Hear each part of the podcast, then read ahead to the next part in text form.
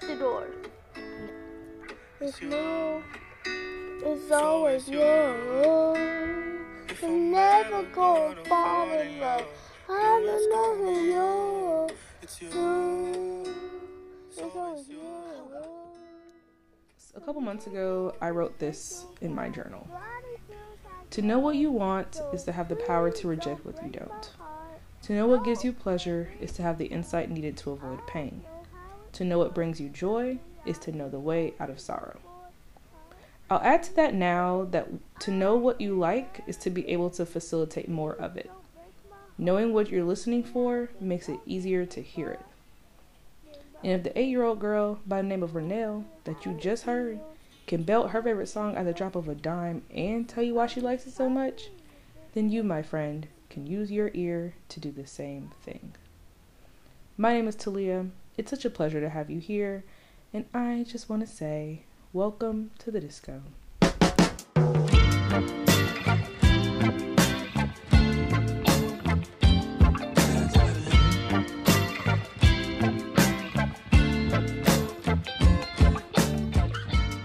So, what exactly is the ear?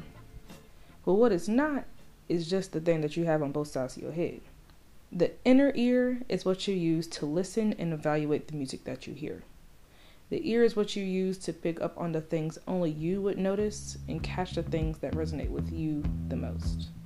But there are really three main parts to ear development exposure, exchange, and exploration. And if we're talking exposure, I can't start with anyone else but my dear parents, Tony and Harold Butts Jr. My mama is a lifelong music student, performer, and educator. And my daddy ensured me and my brother had a sound musical upbringing. And the most recent way he's done that is by showing me how a record player works and letting me steal all his cool records. Oh, that's so cool. Wait, it's turning? It's turning. Sorry. That's how you play stuff.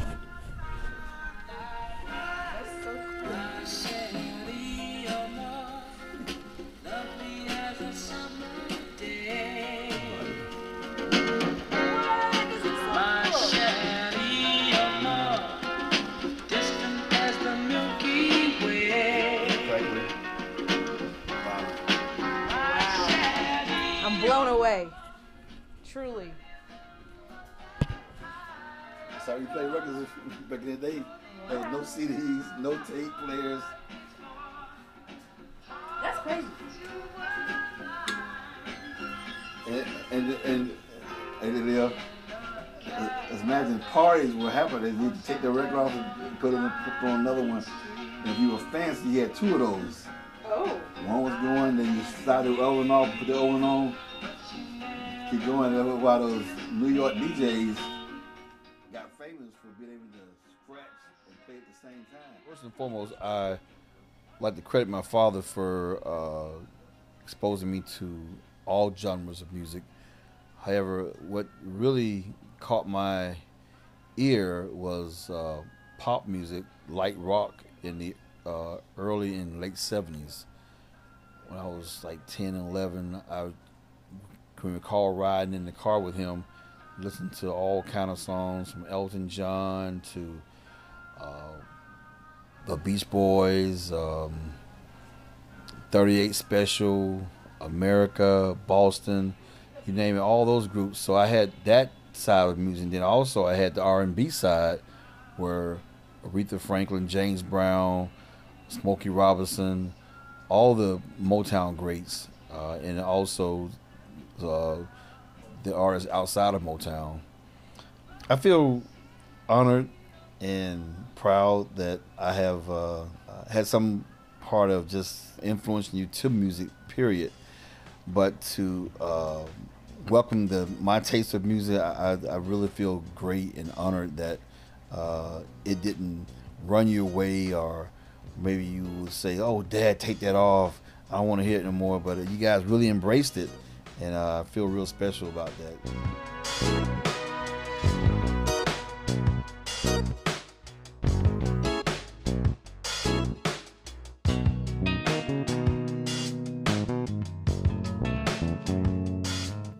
as a consumer and a performer, it kind of went hand in hand.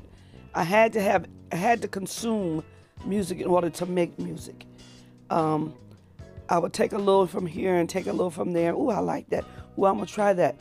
So that kind of shaped and formed um, my ability to perform by the music that I consumed and the different things that I took away from different genres to create the performer that I eventually became to be. But exposure is just one part, and it depends super heavily on factors we really had no control over as young children. But what we do have control over is who we spend time with and who we trust with the aux. Let's talk exchange with Carla, the person who is honestly responsible for maybe 20% of my personal music library. I love sharing music with other people, and um, it really validates my aux playing skills, you know? Uh, yeah, I just I pay attention to what people listen to and um if I'm listening to a new artist or listening to my old stuff, I if it makes me think of a person, I'll, you know, send it to them or be like, "Hey, this reminded me of you," or play it in the car, you know, while we're driving together and yeah, I just I think it's it's such like a fun way to share your interests with those that you care about. I love my friends, and one thing I love about them is their immaculate taste in music. What I also love about them is that they're not stingy about sharing their music, and they're always receptive when I send something their way. My music taste surely gets sharper through exchange with them. Actually, my very first music exchange partner was my dear friend of over a decade, Luca Berger. And what I love the most is how honest of an exchange partner he is. Because one thing Luca ain't gonna do is pretend to like a song he does not actually like. I remember when we were in eighth grade, like when we first met, and then we were carpool together or something. And I think, I think at one point you were the first person who ever told me about indie music, because before that I was just listening to whatever was on the radio or whatever. And then you showed me some. I think it was a cake. I think the song was called. I remember you played it for me in the in the car in your mom's minivan. I was like, oh my god, this is so weird. I was such a little contrarian back then. I was like, this is not what I like.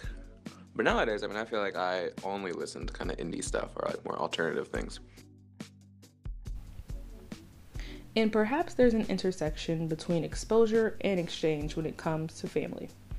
Evelyn, Carla's younger sister, knows that place best from being exposed to music by a family with such immaculate taste, and then also exchange with Carla. Honestly, my family are the ones that really taught me everything I know. Like my mom, she knows all of these beautiful romantic songs that really teaches you about love.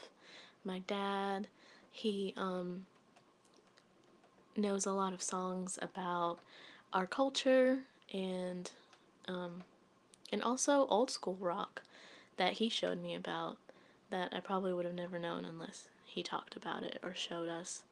And my older brother taught me new age rock and how, you know, to kind of embrace that hard edginess that is inside of me.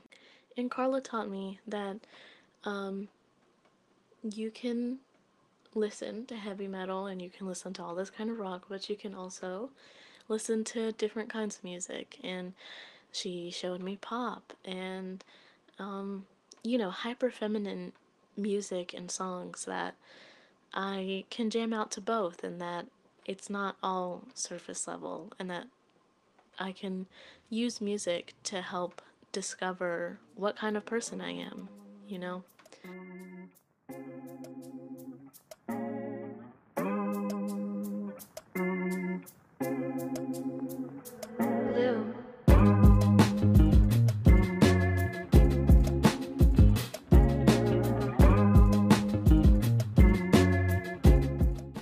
Didn't do a lot of playing of dancing music in the home.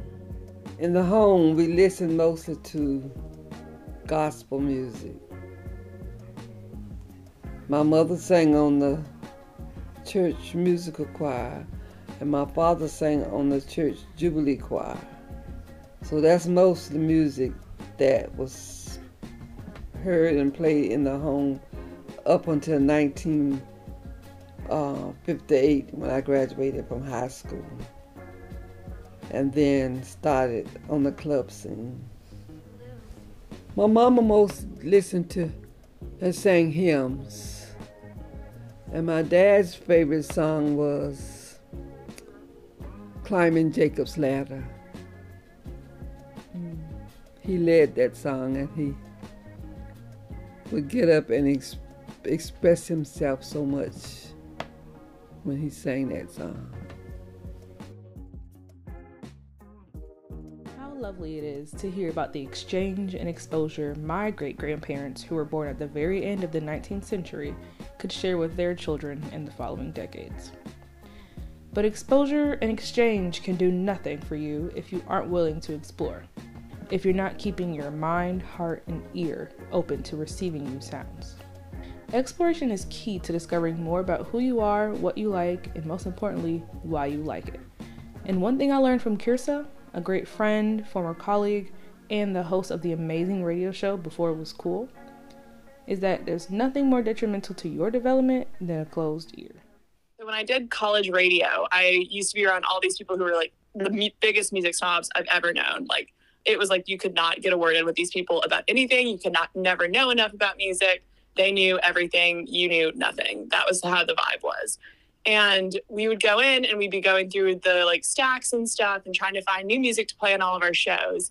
And these people would listen to songs for like five seconds and they'd know whether it was a good song or not. They'd be like, oh, bad, oh, good after five seconds. Like, and you barely hear anything when a song plays for five seconds. Like, you don't even get to hear the lyrics. You don't even get to hear like any of the timbre or any of the other stuff going on. It's like five seconds of a song. Um, and I was always like, how are they doing this? How are they making these decisions so fast without even like hearing what's actually going on? And I feel like these days, after I've like listened to more and more music and I've tried to like dive into different genres, I feel like I definitely have that as well. Like I'll listen to a song not for five seconds, but for like 30 seconds, and I know whether I like it or not. Um, and I don't really know what it is that I'm listening for. like I'm just like, oh, this like speaks to me, it connects with me, like I I know I like this. And it usually continues that way for the rest of the song.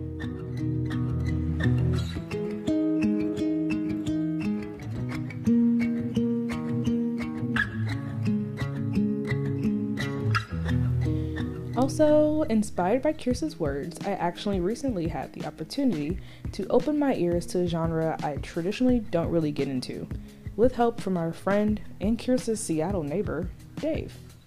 From his recommendation, I listened to Snooze by SZA, an artist I frankly never really listened to very much. Don't hate me. But as for Dave, someone who grew up in Chicago, studied in Atlanta, and now works in Seattle, keeping his ear open to the different music scenes of each region he's lived in has allowed him to get deeper into genres and artists he may not have gotten into otherwise. Um, I'd say probably like sort of my my stint in like being in the South. I think I always liked neo soul music, but being in Atlanta like really I really just like began to like really love like soulful music. So a lot of like the neo soul stuff. So at that point I think Lucky Daye became really popular. He's like one of my favorite artists um, at the moment. So that's when I sort of got put on to him in college. Like, wow, this is like pretty dope. And then that's when I found a whole bunch of other neo soul folks that I really enjoy listening to. I listen to often now. So like that's like I think his name is like Aaron Ray. I like him a lot. Um, Lucky Daye. Um, uh, Summer Walker was actually pretty good too. She's not, yeah, Summer Walker too. So I'd say sort of my stint in in Atlanta was really impactful for me. And then also on the other end of that, you have like 21 Savage, who's also like really, really good. And the Migos in like 2016, 2017 were super popular. So all that really helped me get to where I am today in terms of my music taste.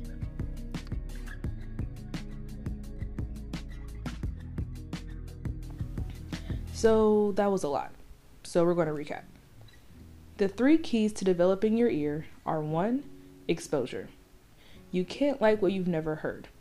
If you weren't exposed to a certain genre of music as a kid, the time is now to try your ear at something new. Perhaps grab some tickets to a random super cheap concert in your area. You might just hear your new favorite artist. Number two, exchange. My friends have put me on to some of my favorite music ever. If you have some friends who know what you listen for and actually have great taste themselves, ask them to put you on and be sure to return the favor. And three, exploration. Give every song a fair chance. Keep your ear open to music you may not naturally gravitate towards, and don't be afraid to tap in deep to the music scene around you. But let's be real, friends. This is not only about music at the end of the day. This is about getting better at articulating how we feel and what we think. This is about sharpening the muscle of thoughtfulness. This is about having an opinion, a taste, a preference, if you will, and curating our lived experience accordingly, while also remaining open to new things and new perspectives.